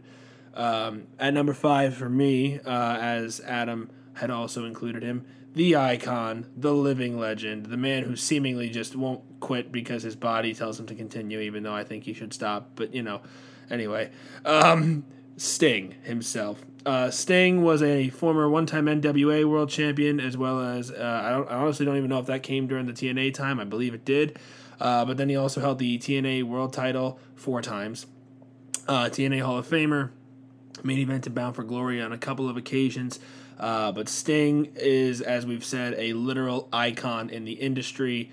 Um, his arrival in T N A was the legitimacy that the company needed um, to really say, like, hey, we're not just some indie-fed promotion with a bunch of no-name guys who are trying to figure their way around the business. No, we're we're a legit, fully flung, fully functioning, fully fledged operation, and we are not gonna just go dying, you know. And Sting spent a decade in uh, T N A. Uh, I, you know, he obviously spent a majority of his career in W C W in the late nineties, late eighties, and early ni- and, and throughout the nineties, um, under multiple gimmicks: Surfer Sting and Crow Sting. Then we had Crow Sting and Joker Sting in T N A, and now we've got Old Man Dad Sting, who just kind of follows around Darby Allin and beats people up and jumps off of high structures because he's like, "Fuck it, why not?" Um, but yeah, Sting. Uh, was the first main event guy in W C uh, T N A to come from outside. And uh, again, him, the Dudleys, and a few other guys down the line added the legitimacy to the company that they needed. They eventually would go overboard with that, but at the time, Sting's work with the likes of Samoa Joe, Kurt Angle, A J Styles, uh, among others, some of my favorite. His whole Joker Sting gimmick in twenty thirteen was probably the most fun I've ever had. Or twenty was it twenty eleven, whatever it was, when he went when he went batshit crazy. That was just the best. Um, and Sting, uh, without question, top five all time. Next up, in at number four on my list is the walking weapon himself, Josh Alexander. Now, Josh, uh, obviously um, a newer guy and the most recent uh, performer on this list. He's a two-time T N A World Champion. Uh, but he is the longest reigning champion of all time at three hundred thirty-five days. Could be a three-time champion by the time we reach Bound for Glory in Chicago next month. But he's also the holder of the X Div- former holder of the X Division title and of the tag titles on multiple occasions with Ethan Page. And uh, I think, as I mentioned before, it's worth noting that he holds the record for two of T N A's currently four active men's championships for the longest reign of all time. He and two, and obviously both of them are two of them are their homegrown created titles in two thousand seven, the tag titles and the world title. And there have been some great teams to hold the tag titles and some even greater men, more likely than not, to hold the world title. And uh, Josh Alexander has proven with his great match after great match after great match. I mean, listen, he main evented Victory Road Uh, last uh, two weeks ago when I was there in person against Steve Macklin, and I am I didn't imagine a, a, a main event match with no title on the line. I didn't think it was going to be as good as it was. Oh my God, these two guys beat the ever living piss out of each other, and I loved every single second of it. If you want to watch a match that might be the most low key banger you can find right now that just aired, go watch Victory Road this year, the main event, Steve Macklin versus Josh Alexander, because holy piss was it great. But anyway, Uh, Alexander can have a great match with a broomstick, and I think that that's a testament to how good he is in the ring, how good he is as a performer, and how uh, great of a champion he was. And his reign was filled with a lot of great defenses, and it's truly a shame that that record-breaking reign A could not end, uh, could not reach one year, and B had to end under such disappointing circumstances where he tore his tricep and had to relinquish the title. Uh, so hopefully he can win back that title he never lost at some point. Whether or not that's Bound for Glory is to be determined. But anyway, moving right along, we are going to get to number three on my list, and that is good old J E F F J A R R E T T. Ha ha! Ain't he great? Uh, we talked a lot about him already. He's the owner and um, cre- uh, the original owner and founder of T N A Impact Wrestling with his father, Jerry. Uh, he was having his own reign of terror in the mid two thousands while Triple H was having one in W W E. He was saying, hold my beer and let me do it on a smaller scale here in T N A. Uh, he was a six-time N W A World's Heavyweight Champion, uh, and he had a stranglehold on that title for a majority of that time period, uh, from two thousand two to two thousand seven. Uh, he feuded with everybody uh, and anybody who came in and around at that time. Christian Cage, uh, I believe Jeff Hardy was in there, A J Styles, the list goes on. Jeff Jarrett was in there with them. He had that feud with Ron the Truth Killings. So lots of stuff uh, that Jeff Jarrett did, and he never faltered. He never once faltered. He was the penultimate heel, the guy that everybody wanted people to lose, everybody wanted to see lose, so that when he finally did lose, it meant something, and it was impactful, and it was important, and it was must-see T V. And uh, I think that that was a really great example of T N A trying their best to, you know, create moments when a babyface could finally defeat Jeff for the title. Um, could it have been a little stale at times? Probably. But you know what? W W E has done a lot worse uh, over the years, so uh, I don't think it was the worst thing ever. And hey, it's Jeff Jarrett. Ain't he great? So anyway, moving right on down the list, we are going to go for now. Hang on, I gotta look for my notes here. Ah, yes. Number two, I think all three of us had this same guy at the number two position. He is phenomenal, and he is A J Styles. And we talked a lot about him today, both for the X Division title and now in the world title scene. Uh, he was a three-time N W A World Champion and a two-time T N A World Champion. Um, his time as the T N A World Champion started off with his landmark victory over Kurt Angle, it was a fatal four-way. I remember very vividly it was uh, Styles and Angle along with Sting and the Blueprint, Matt Morgan. And Sting kind of said, here, A J, here's your moment. Uh, he took out Kurt in the ring, and then he went and focused on Matt Morgan on the side. Styles hit the four fifty, and A J Styles got the big celebration with the World Championship. Um, but he also held the title in twenty thirteen when uh, they had the whole Magnus uh, ladder, the Dixieland, was that the Dixieland ladder match where he beat Jeff Hardy, and then Styles came back, and then they had the unification match, and it was Styles' last match in the company because then he left for New Japan. Yeah, that's true. So it, yep. was, a, it was a whole thing there.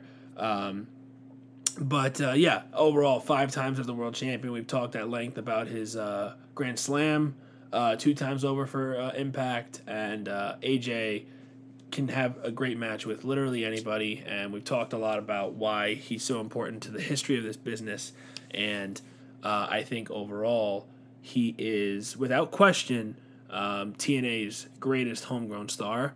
And uh, I don't think anybody will ever be considered more than that. Uh, and that's going a long way because they've had a lot of great talent come out of T N A and go elsewhere in the wrestling world. Um, but even more crazy than that um, is the fact that not only did we agree on our number twos, but we also agreed on our number one for this one as well. Because, of course, who else but the Olympic gold medalist himself, Kurt Angle, as the greatest T N A Impact Wrestling World Champion of all time. Uh, Kurt Angle, um, as we said, spent more time in uh, Impact than he did in W W E.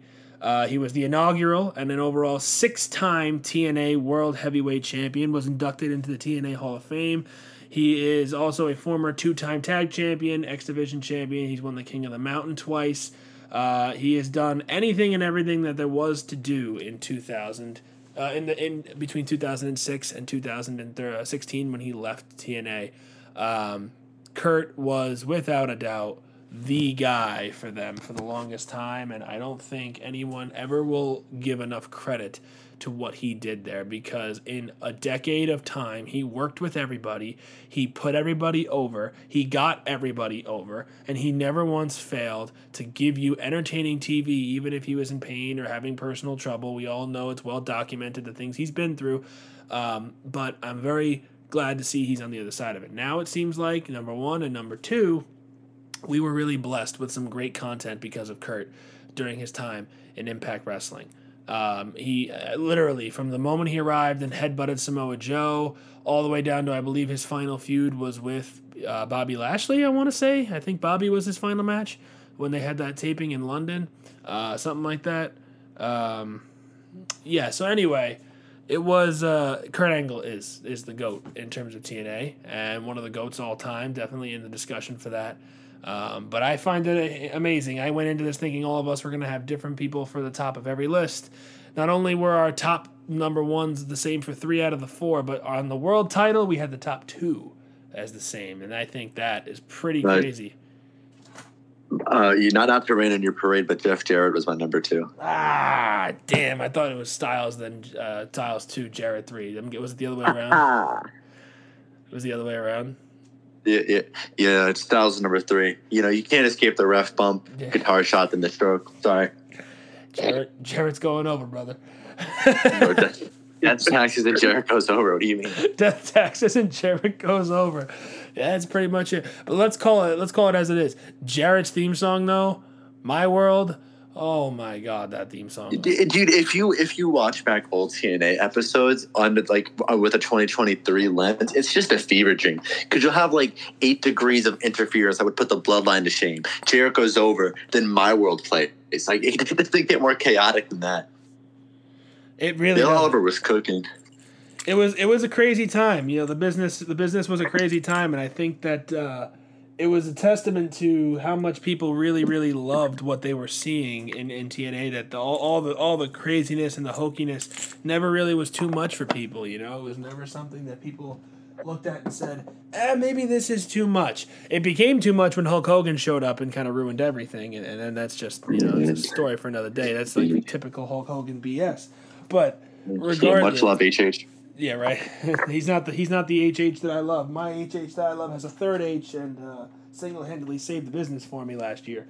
But nonetheless, that's so true. Yes, that. But nonetheless, um, yeah, no, and I think that overall we've talked about some really great uh, T N A wrestling, and I think that that's something that we shouldn't forget, and I think that that's kind of my my reasoning for wanting to do this with you guys tonight and having this be our next topic was because they are doing some great stuff over there right now. I cannot stress enough. If anyone wants to watch some really solid wrestling with some really hard-working guys and girls who are looking to make, you know, make a name for themselves in a bigger name company that has, like, history behind it and hold titles that now have prestige because of the people we talked about today, I really think that T N A is your place to go because they offer a different vibe than W W E and A E W. I sat ringside for two nights of their taping. I was in the front row at ringside. And I'm telling you, they are putting on some really great stuff. It is so much fun. I just bought Impact Plus. I'm going to be doing some nostalgia trips, I'm sure, going back in time and watching some great older matches. Uh, but I'm also looking forward to keeping up now more often on the uh, up and up on what Impact's got going on lately. They got a, uh, they just had Mid-South Mayhem tapings in Memphis. I think that's going to be for T V this week, so check that out. And as I said, Bound for Glory in October. Chicago, two matches already announced, Josh Alexander versus Alex Shelley for the Impact World Championship, as well as Mike Bailey, Speedball versus the aerial assassin Will Ospreay in Chicago. So two really great matches already booked for that show, and I'm sure a lot more to come for Impact Wrestling. Angelo, Adam, anything else you want to add? I think the real winner here is Karen Jarrett. Just a sidebar. I mean, she was married to Kurt Angle, and now she's married to Jeff Jarrett. She's always going. She knows how, yeah, she knows how to pick them for real. Let me tell you. Yeah, she's really she knows how to she knows how to pick the guys who are going to keep going over, so she can keep her uh, her her pay, her her bank account filled up. That's for true. But I will say, she ain't afraid to get in there and take a bump every now and then. She's never been afraid to do that, so it's not all about uh, it's not all about just her her getting. Yeah, well, I mean, but uh, she, has, she she has a commitment to the business. Yeah, that's what's important. Yeah, that's it, man. The biz, the this crazy business that somehow we all still love, despite all the chaos and craziness that we've been through over the last however many years of our lives. I've been watching wrestling over my half my life. I I've been watching it for over fifteen years now, man. It's. It's crazy how much wrestling I've watched over the years and how much useless knowledge that is possessed inside this brain of mine. Yeah. It's just, and it's only up from here because, you know, all like those new promotions like Deadlock Pro Wrestling and whatnot. It's like, dude, we're in a great spot now. And it's just, it's just crazy to see how far we've come. I am so glad we are alive for this upcoming era of wrestling. There is so much great wrestling. And, you know, I hate this. This thought of you have to cheer for this company, boo this company, these guys succeed, these guys fail. Who the hell cares? You, we're fans of pro wrestling. I am a fan of professional wrestling as a whole. So I don't care if it's W W E, A E W, Impact Wrestling, New Japan Pro Wrestling, blah, blah, blah, blah, blah, blah. It doesn't matter what company you are. If you're giving me good wrestling and it's a match that's going to be fun to watch for ten, fifteen, twenty, thirty minutes, I will watch it. I don't care. Because I grew up, yeah, I was a W W E kid. And then I got into T N A very quickly. And then I got into Ring of Honor. And then I got into New Japan. Like, it, it, you, you, I have such a diverse taste, I would like to think, in wrestling that I don't care where it is. If it's good, it's good. And if they're succeeding, mm-hmm. I'm happy. You know? There are yeah. days when things piss me off. Case in point, we didn't talk yeah. about it in this episode, but the releases the other day, the timing was really poor. You just announced yeah. two major things that are going to net you billions of dollars. Maybe wait a little bit. Whatever. Those things piss me off.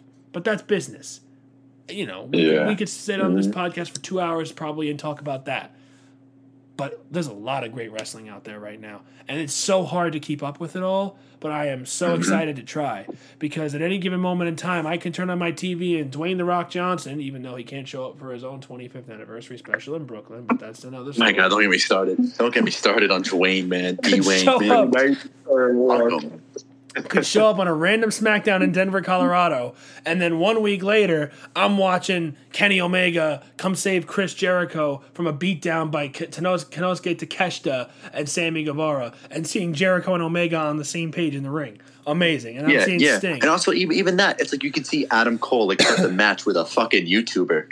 Yeah, right, exactly. And you could see a guy who's literally a scumbag, by every account, get cheered louder than anybody on the show he just main evented. He got the loudest pop of the night outside of Eddie Kingston in New York City. And he got a "he's our scumbag" chant because we love him for being a scumbag. Like, what other profession can you say that about? You know, it's so amazing. And then you'll go to Japan, and who knows what they got going on over there. Because I'll be honest, I'm not as caught up with it. Yeah. But I know... Uh, that- right now, New Japan lore, uh, Naito's doing a little defending the briefcase for the main event. So it's going to be Naito versus Sonata, which is going to be great. Because just to catch all up on Japan lore, Sonata left Los Ingobernables earlier in the year, became world champion beating Okada, Naito won the G one. And, and even with Japan, you have so many new talent. Like, just... Um, coming up, like Yoda Tsuji, Shota Umino, Ren Narita, Alex Coughlin, G- Gabe Kidd. It's like, dude, wrestling is it's it's on an upward trajectory, and it's and it's honestly, especially after the really shitty couple years before A E W, like twenty eighteen in particular, it's just such a far cry from what it's become now, and it's just it's it's it's like. If not now, then what, what are you doing with your life? The landscape of professional wrestling has changed in such a great way. Like, we got Wrestle Dream, Wrestle Dream coming up, right? This next A E W pay-per-view, brand new pay-per-view. I'm looking at this card that they're putting together, and my God, they're it's just to them, it's another Sunday night where they're just putting on another show. To me, I'm like, what the hell are we doing here? Because this is amazing. You Dude, put, D S J versus Danielson, yeah, I'm going to have to buy it. Yeah, it's just how it is. You sold it is, me it is. on the first match you booked, and then the undercard looks great. Like you, there's going to be a six-man tag team match. It is going to be Sammy Guevara, Konosuke Takeshita, and Will Ospreay versus Kenny Omega, Chris Jericho, and Kota Ibushi. I mean, the amount of talent in that match, it's unbelievable. Darby and Christian Cage in a two out of three falls match. Statlander versus Hart. You're gonna have uh, F T R's facing Aussie Open. I'm pro- uh, better than you, Bebe versus the Righteous. Not every match can be great, but hey, it's better than you, Bebe, so I'll take it.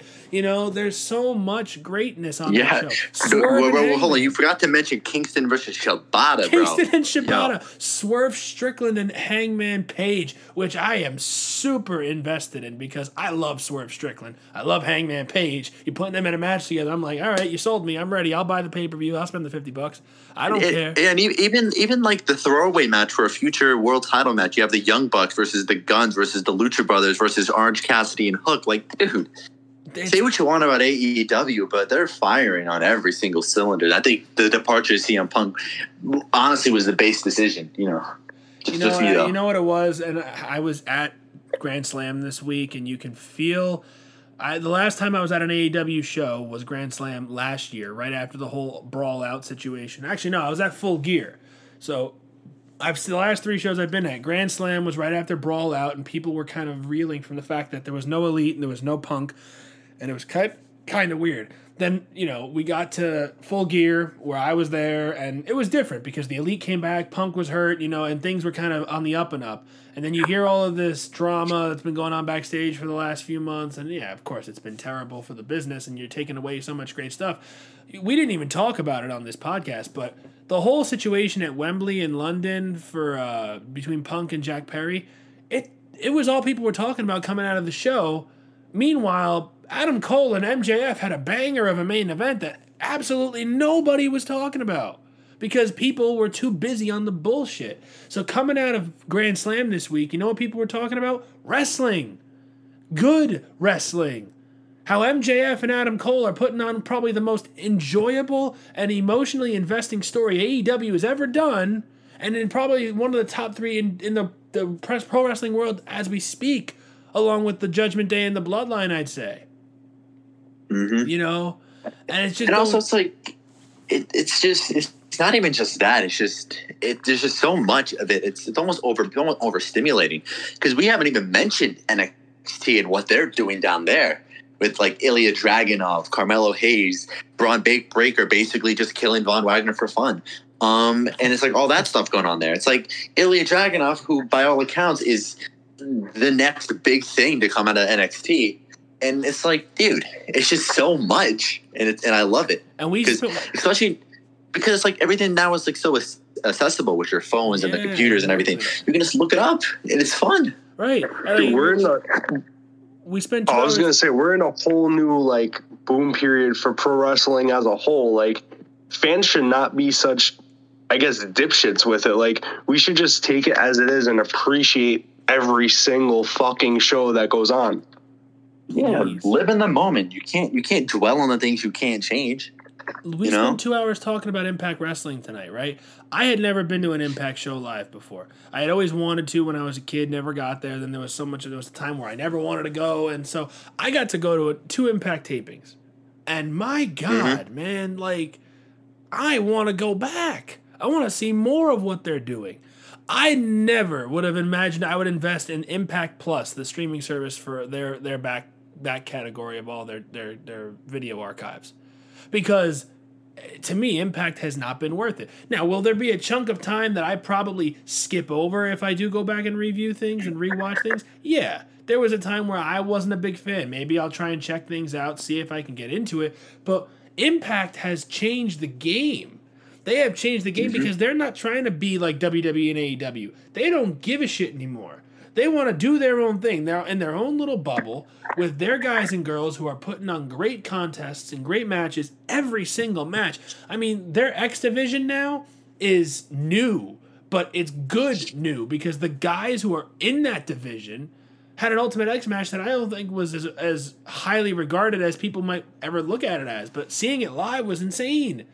And Alan Angel's winning was not who I expected. So they're trying to build new stars. They're trying to create new characters that are going to be investable in.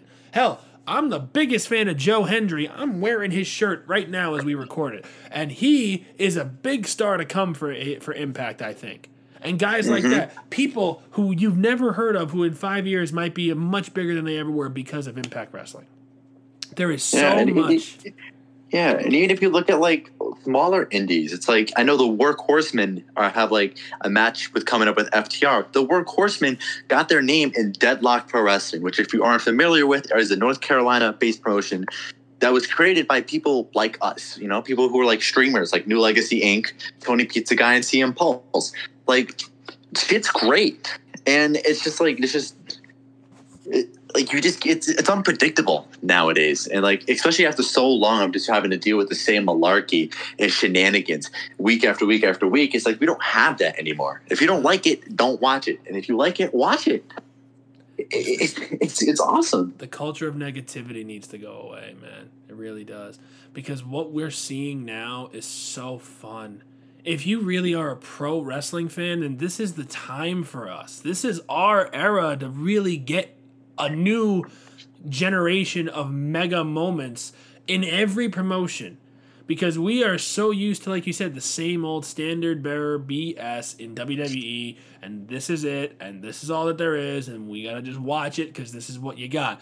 No, you know what you got? On Monday you got Monday Night Raw, but on Tuesday you got N X T, and then on Wednesday you got Dynamite, on Thursday you've got Impact, on Fr- and, and Ring of Honor, on Friday you've got SmackDown, and then you probably got somebody's premium live event on Saturday or Sunday because Impact's running one every few weeks and A E W is gonna start adding more and W W E is still doing twelve a year. And there's N X T specials going again. We got No Mercy coming up, which is going to be main evented by Dragunov and Hayes. And holy fuck, that match is going to be great. Like we, yeah, it was great the first time around. Right, it's even exactly. better the second. It's like there's just so much. Becky Lynch is in N X T. She's the N X T Women's Champion right now. She's getting more eyes on that product than have been on that product in years. They just peaked at over a million viewers on their last episode. Like, she's yeah, bringing the numbers in, and it's everywhere. Everywhere's numbers are up. The overstimulation is not affecting people because we want more. We've wanted more for so long. Now we've got it, and I'm I'm soaking it all in. I'm so behind on stuff, matches I want to see, shows I want to watch. I still haven't watched all of All Out from start to finish, and I wanted to because I heard it was a good show. I only watched the main event, Cassidy, and Orange freaking Cassidy, man, deserves his flowers. Oh, don't... Dude, they gave him the strap, man. This like, dude. Like, oh, man. Yeah, it's like, like, and even if you have complaints about his gimmick, which I could understand, it's it's it's just, who else doesn't like him? You know what I mean? It's like, he's someone who's still consistently over and put in banger after banger after banger. just lose to Moxley, who got injured by um, Ray Phoenix, but still, not to discount his reign. It's just like, dude, it's Orange hard. Cassidy, man. It's and, hard. And, this, and this is like, and this is a guy who just wouldn't get over in W W E. You know what yeah. I mean? And so it's like it's oh, good that there's a market. Yeah, he just is. There's a market for it now, and I know I used to be very hypercritical of A E W, but they're like, if people would just stop trying to be behind the scenes and just enjoy it for what it is, the business and the industry would be a lot more positive.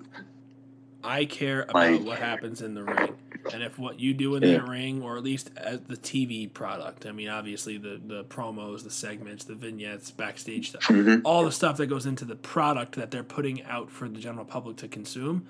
If you're giving me something that I can enjoy, that's my brand of wrestling, that I can sit there and say, I'm willing to give you twenty minutes of my time, which at this point in my life is a very valuable amount of time to give professional wrestling, because of the amount yeah. of things that I've got going on. I'm sure we all got going on at this age. It's hard. Mm-hmm. It is so hard. But you know what? I'm ready and willing to do it. I'm ready, willing, and gable. Shout out to my main man, Chad, who should win that Intercontinental Championship soon. Soon.